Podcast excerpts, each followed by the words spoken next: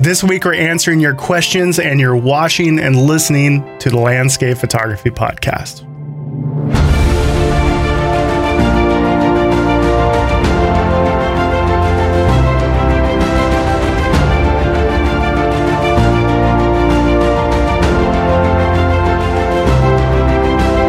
So, those of you that are audio subscribers to the podcast, you probably caught that you might be watching this as well. So, I'm going to attempt, and we'll see how long I actually stick with this, but I'm going to attempt to record video along with audio for all of these podcast episodes. So, those of you watching this on YouTube, you're listening to the Landscape Photography Podcast. This is available on iTunes and Spotify, all of those things. So, if it's more convenient to listen to a podcast in the car, you can check it out over there. Those of you guys that actually are subscribers to the audio show, if you want to watch me on YouTube, you can do that as well. I'm going to try to record video along with all future episodes. We'll see how long I can stick with that. So, why has it taken so long to get this episode out? Well, first of all, I got very busy with workshops. You know, I was leading workshops in the Faroe Islands um, had that trip to Scotland. I've been out and about and gone a lot, and it makes it really easy to fall behind in uh, some of the other stuff that I do, like the podcast. But then I came back, and after you know creating YouTube videos and leading workshops, I was just kind of sick of the sound of my own voice. If I'm being honest, like I I'm not somebody that's really um, overly confident or in love with the sound of my own voice, and it tends to um, make recording some of these a little bit more challenging because I'm just kind of tired of hearing myself sometimes. So for that reason, I've taken a break from the podcast, but I'm back. And hopefully, we'll we'll be consistent for here on out for at least a little bit. So Let's jump into today's show where I'm answering some of the questions that came in on the Facebook group. If you would like to partake in some of those questions, we have a Facebook group called the Landscape Photography Podcast, and that's where people offer images uh, for critique for the community to critique.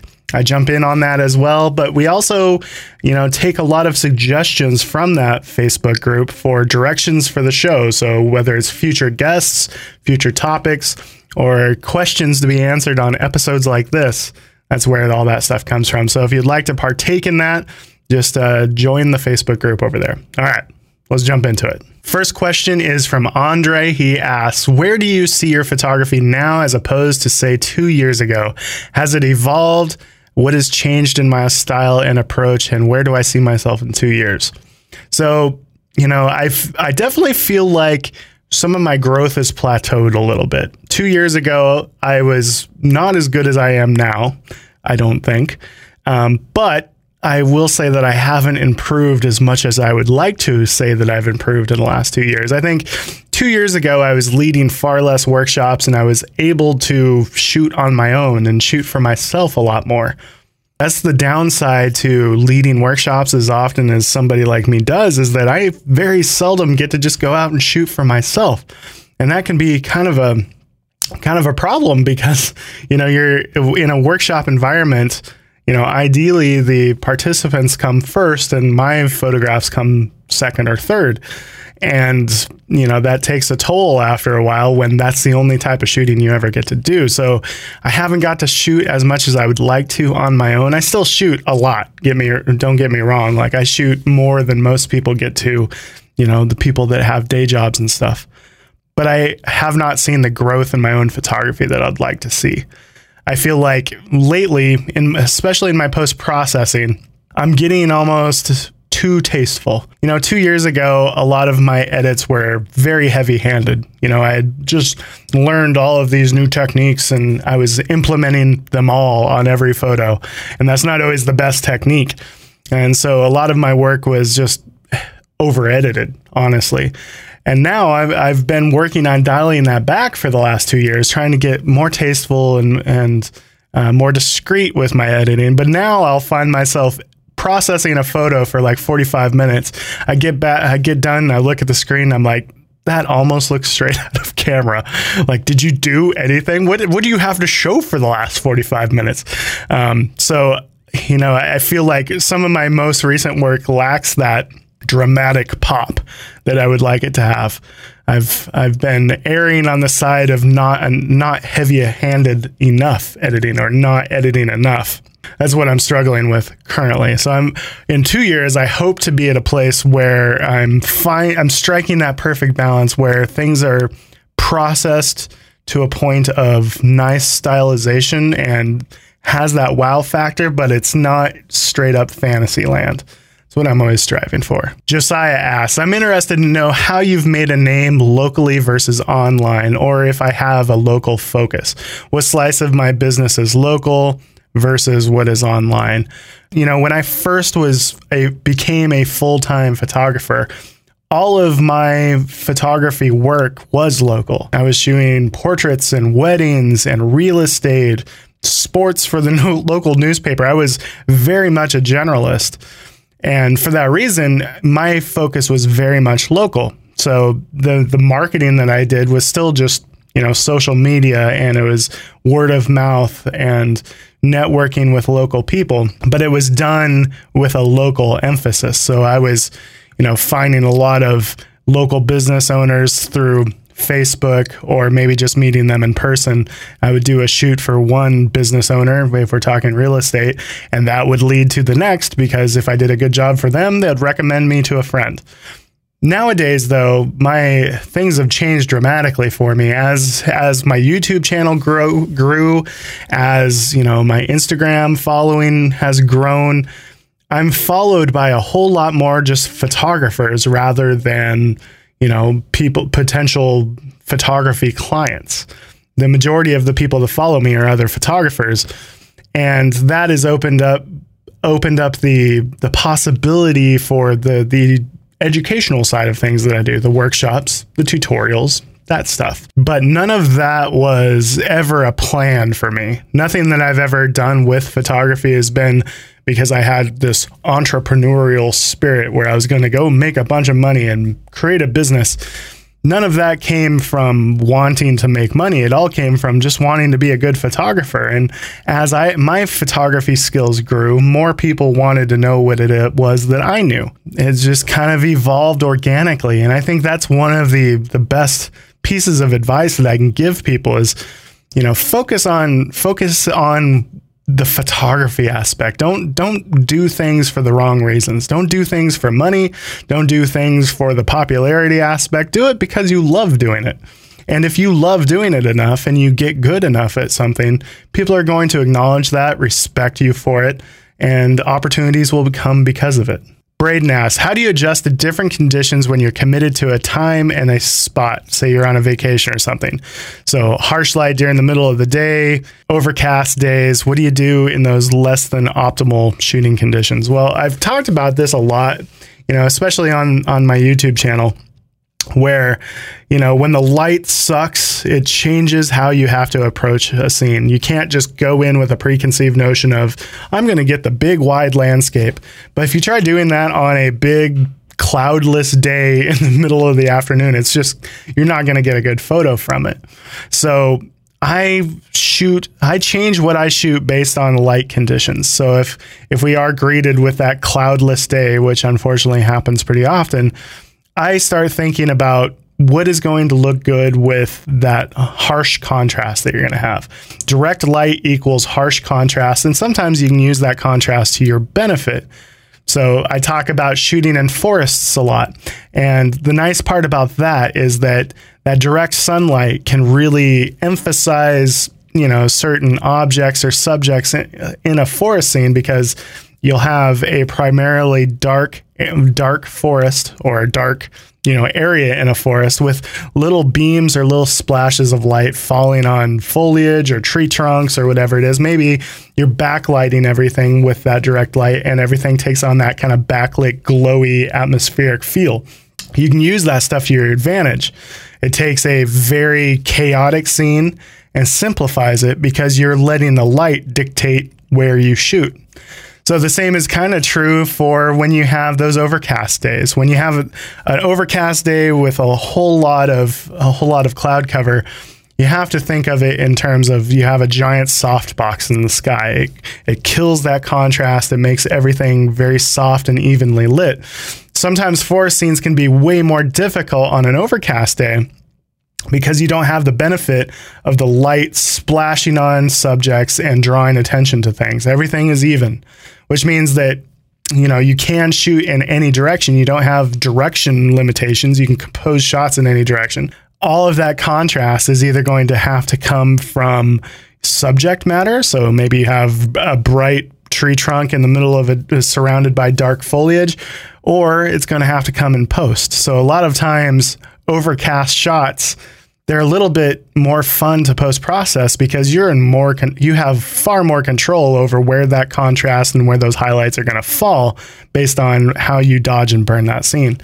If we're talking outside of a forest scene, a lot of times if I have that overcast sky, that's going to lend itself much better to kind of more of those little vignettes. You have to change what it is that you shoot. Take a telephoto lens and shoot little vignettes of the scene rather than the big grand landscape. Focus on the little things that make that area different. Maybe it's interesting rock formations.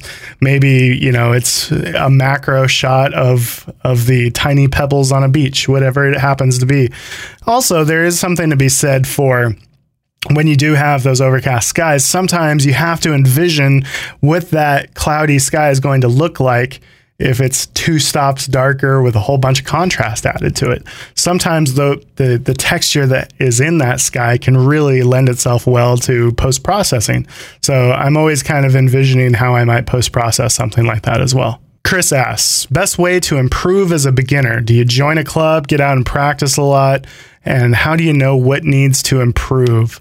You know, I've never I've never been really a big fan of photo clubs and stuff, and I think the reason reason for that is that they kind of just they they almost breed competitive. I don't know. There's this competitive thing going on in photo clubs. While you know sometimes that's cool, I think it's not nearly as beneficial or constructive as it could be. For me, uh, my biggest recommendation for getting better quickly is uh, a you have to shoot a lot. You know, just have a lot of familiarity with your camera. The more you go out and shoot, the the better you're going to get. The faster you're going to get better. But finding a small group of friends, or maybe it's just one or two friends to go out and shoot with pretty often, is such a big deal. You know, especially if you can find somebody that's more experienced and better than you are to go out and shoot with. They, there's so much that you can learn from other photographers. And there's that whole aspect of, you know, you, you kind of feed off of each other. Like nobody wants to be the lame one that doesn't get up for sunrise. So everybody gets up and you get out and shoot. And a lot of times, you're just more fruitful and you try a little harder when you go out with a group of friends. It's more fun, and you have the, those um, other people to bounce ideas off of. You post process an image, send it to them, and they're like, "What are you doing? Well, your colors are all wrong," and then you you can fix things. So find a small group of friends and just go out and shoot with each other, bounce uh, bounce uh, photos off each other for critique. Um, that's that's one of the best things you can do when you're first starting. Scott asks, did the move to Sony allow me to make better photographs? Did it make me a better photographer than when I was with Canon? Not really. I mean, cameras are tools. And granted, I feel like I have better tools available to me now, but I don't think that I'm a better photographer or making better images since I've switched to Sony. Granted, I have higher resolution images. You know, I can print them larger and it's made it's changed the way I've shot a lot by having a sensor with far more dynamic range. It means that a lot of times I don't have to bracket like I used to have to bracket. You know, a lot of times I can just expose for the highlights in the scene, and even if my, the left side of my histogram goes a little ways off the edge of the histogram, I know that I've got enough latitude to be able to recover those shadows, which means I don't have to bracket as much, which means that the post processing part is easier. Having said that though, it's a it's kind of a crutch that you can get into where knowing that you have that latitude can kind of make you lazy. And I feel like I, maybe I've gotten a little bit lazy with my bracketing and exposure blending and stuff, um, just because you know that you can you can make a passable image image by just exposing for the highlights, even though you'd get a little bit higher quality image by still continuing to bracket, expose to the right, and then use that brighter exposure for your shadow areas. That's the best case scenario, but sometimes I get a little bit lazy. Where it has made the biggest difference, and honestly is one of the biggest factors in me switching over to Sony, was the video quality. You know, the more YouTube content that I create, the bigger the deal the video aspect is. And it's nice now that I've switched to Sony. I carry with me two bodies. They're both full frame. They both take the same same batteries, same lenses, and they're both excellent video cameras. So it doesn't matter what I'm shooting with one camera, I can be filming myself do it with the other. That's not something I could really do with Canon. I'm not going to be holding a 5D Mark IV out in front of me and trying to vlog with it. It'd break my arm, but it's really easy to do with the Sony cameras. Scott asks, Are you using your rooftop tent much these days? And do you have any new vehicle plans? So, those of you that don't know this, I have a James Baroud rooftop tent, which is one of the hard shell tents. They're really, really cool because essentially anywhere that you can park, you can essentially camp. So, you don't need you know, a, a, nice smooth place to lay down a tent. It can be snowy or muddy or just terrible weather and it totally doesn't bother you because you're up off the ground on top of your car. Also, if you're w- nervous or worried about predators or animals or snakes or bugs or whatever, it's really nice to be up off the ground on top of your car. Um, they are very expensive. There's a huge sticker shock to them. I think mine was like $3,700, which when you hear that, it just sounds like a ridiculous amount, but it's a tent that's going to last for, you know, years and years and years. And one of the cooler parts of it is as a photographer, I can set up my campsite, quote unquote. I can set up my tent in about 30 seconds. I can tear it down in about two minutes when I went to Scotland, I tested out the whole van life thing. I rented from Outdoorsy a Volkswagen, oh, what was it? A Volkswagen conversion van of some kind. And I found that to be so much more convenient than a rooftop tent simply because, you know, sometimes at, during sunrise, you don't want to roll out of bed and then have to collapse you know, tear down your tent so you can drive to a sunrise shoot. What's nice is in a van, you can roll out of bed, hop in the front seat, and drive off. And that's really, really convenient, really nice. It's also nice because when it gets cold out, you have a heater. You know, you can stay warm during the winter months. You have a sink and you have a stove and you can, you know, make your breakfast all right there. It, I got kind of used to it and uh, kind of spoiled by the the van life thing. So I can envision myself doing some kind of van conversion, but I, the problem is I don't know what I would want to convert because I would want four wheel drive, but I don't want one of those giant Mercedes Sprinter vans. Those things are ridiculously tall. So I'm not sure what I would I would do it based off of, but I could foresee myself doing a van conversion. David asks, I'd love to hear your thoughts on the landscape photography workshop scene. There are a ton of guys out there doing this, and it's very hard to tell the difference between a photo safari and a legitimate teaching workshop. Where do I fit in in that scale, and how do I feel about the various formats of workshops offered uh, versus getting a client to just a great location versus actually teaching them something? This is a really important question nowadays. I think just because there are, like David mentions, there are so many workshops going on. First of all, one of the reasons that this is a thing is that you have many, many amazing photographers out there. And if you are an amazing photographer with a large social media following, uh, you could easily sell out a workshop. Doesn't mean that you should be doing workshops, however. Some of the advice that I give people is that if you are thinking about going on a workshop with someone, that person that you're thinking about going on the workshop with should have an example of their teaching style somewhere in video form on the internet somewhere. Between YouTube and people that sell tutorials, most people that are interested in education have an example of their teaching style somewhere on the internet. And if they don't, that's kind of a red flag because if you're interested in education, you should be have examples of you educating, right? So I highly recommend that you do a little bit of background, you know, investigation before you invest in a workshop. And another thing is that you want to make sure that you're going on workshops with people that you, you not only like their photography, but you can kind of, it feels like somebody that you could relate to or somebody that you would want to spend a week of your time with not everybody is going to resonate well with somebody like me that's a little bit more laid back and unprofessional. And that person might be better served going on a workshop with somebody that is very professor like, very highly organized, none of this frivolous nonsense, you know. And everybody has a different learning style, and you need to find somebody that is going to offer a teaching style that to complement that. And it shouldn't be difficult because literally there's thousands of workshops being led by different people. So just make sure that the people that you are going on a workshop with are people that have examples of them actually teaching somewhere on, in video form and make sure that you know it's somebody that you not only respect their work but you respect or you like the, the way they the way that they present information. Um, yeah, so that's what I recommend to people. Janik asks, I personally haven't sold any artwork in the past few years, and I would love any tips and ideas on creating new sales. I know it's a bit of a boring question, but I'm sure others would like to hear the answer to this. So, first of all, I've done an episode in the past with Ryan Smith. If you haven't heard that one, check it, check that out because Ryan makes a killing off off print sales, and he knows what he's talking about, and he can probably make some better points than I'm about to make. But check that out if you haven't already. Um, so some of the things that I would highly recommend is first of all, get your work, your physical work, your physical printed work in a physical place in front of people with their physical eyes.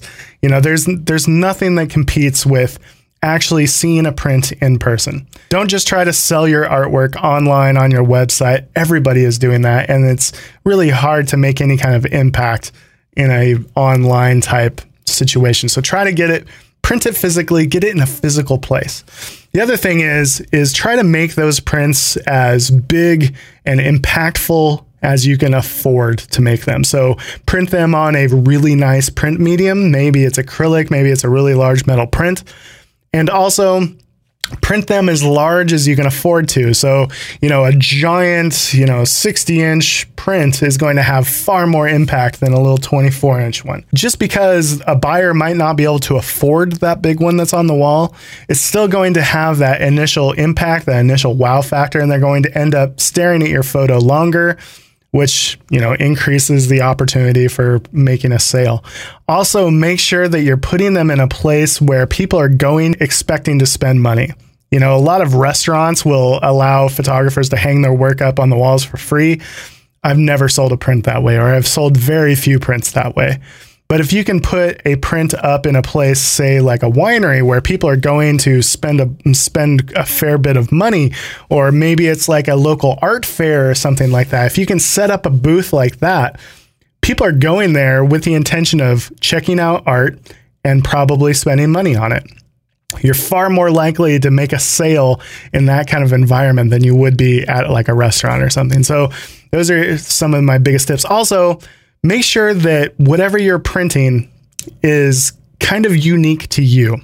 What I mean by that is if I was to just make a print of every iconic place that I've been to, all my Mesa Arches and Horseshoe Bend images or whatever, my photography is not going to stand out from the next guy's. You know, the, everybody is printing those type of images. So what I what I think that people should do is print work that is very specific to them. So, like, for example, if somebody thinks about me, they might be thinking of seascapes or wave images or something like that.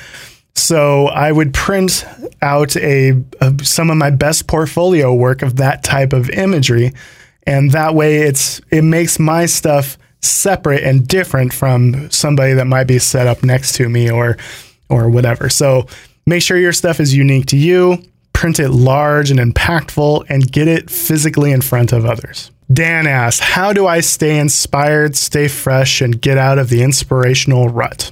I wish I had a great, great answer for that because I'm kind of in one myself. My problem is that as somebody that does it full time, I feel very much pressured, not only because I have a YouTube channel and a podcast to be publishing to, and all my social media stuff, but I also have to make a living.